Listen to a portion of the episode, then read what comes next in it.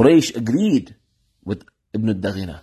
And they said to Ibn Daghina that yes, tell Abu Bakr he can stay and we will respect the visa and the protection you give him. But the only thing is, he must not do dawat. He must stay in his own house and worship Allah. He mustn't invite anybody to Islam. He mustn't practice his Islam openly. We are worried that our women folk and our children are being inspired by him. And we do not want them to follow this Islam. So Ibn Daghina said, this is what you have to do. Hazrat Abu Bakr worshipped Allah in his home. He didn't worship Allah openly in front of others. But Allahu Akbar subhanallah. Thumma badali Abi Bakr.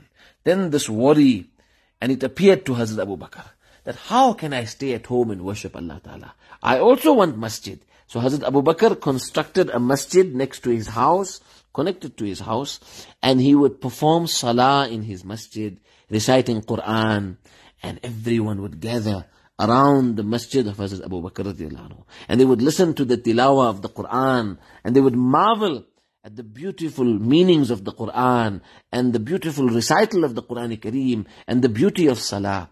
And subhanAllah, we learn, Sahaba did everything for hidayat. Sahaba, Islam is so beautiful. Islam is to be expressed. Islam is to be portrayed. Wherever we can be in the world, it is the time of salah. Perform salah. Don't feel shy. Express our deen. It is the time of salah. The lands belong to Allah. Every place belongs to Allah. With respect, take one corner, respectful. But we shouldn't feel shy whether people see or not. It becomes a means of people seeing the beauty of our deen.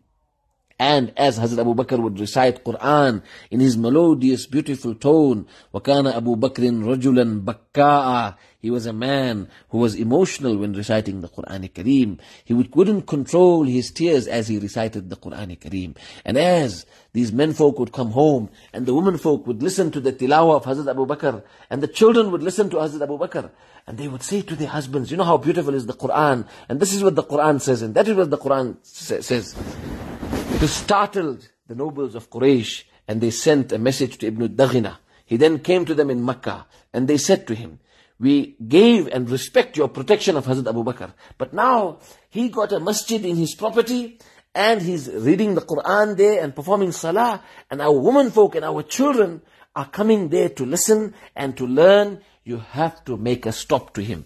And if he wants to stay in his own home and not do his worship where people can see him, he's welcome to do so.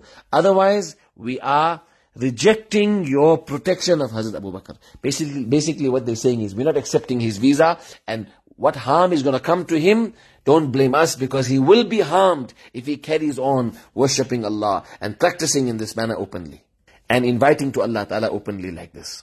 So Ibn Daghina, comes to Hazrat Abu Bakr. He says, you know that I have a pledge with these people and I don't, don't want them to violate and disrespect my protection that I have given you. Meaning if they attack you whilst you are in my protection, that will be them disrespecting me. And I do not want that to happen. And I do not, you know, want you to be harmed also. What do you say? Hazrat Abu Bakr says, I have to worship Allah and I have to invite to Allah Ta'ala. But what I'll do, I'll make it easy for you, Ibn Daghina. I return your protection to you, and I am happy with Allah's protection. Allah Ta'ala will protect me. So Ibn Daghina then returns to the Kaaba and announces that I have taken back the protection that I have granted Hazrat Abu Bakr radiallahu anhu. But Hazrat Abu Bakr radiallahu anhu remained in Allah's protection, and Allah inspired him and obviously with mashura of Nabi sallallahu alayhi wasallam, he couldn't bear the separation of Rasulullah sallallahu alayhi wasallam. This was the hardest thing for Sahaba radiallahu anhum. And he didn't go to Abyssinia. He stayed in Makkah Mukarramah by the side of Rasulullah sallallahu alaihi wasallam. This was his closeness to Rasulullah sallallahu alaihi wasallam. And Allah's Nabi sallallahu alaihi wasallam's closeness to his best friend, Hazrat Abu Bakr radiallahu ta'ala anhu. Obviously after Allah subhanahu wa ta'ala. Even when it came to hijrah, to Medina Munawwara, when Hazrat Abu Bakr came to seek permission from Rasulullah sallallahu that can I also make hijrah? Allah's Nabi says no.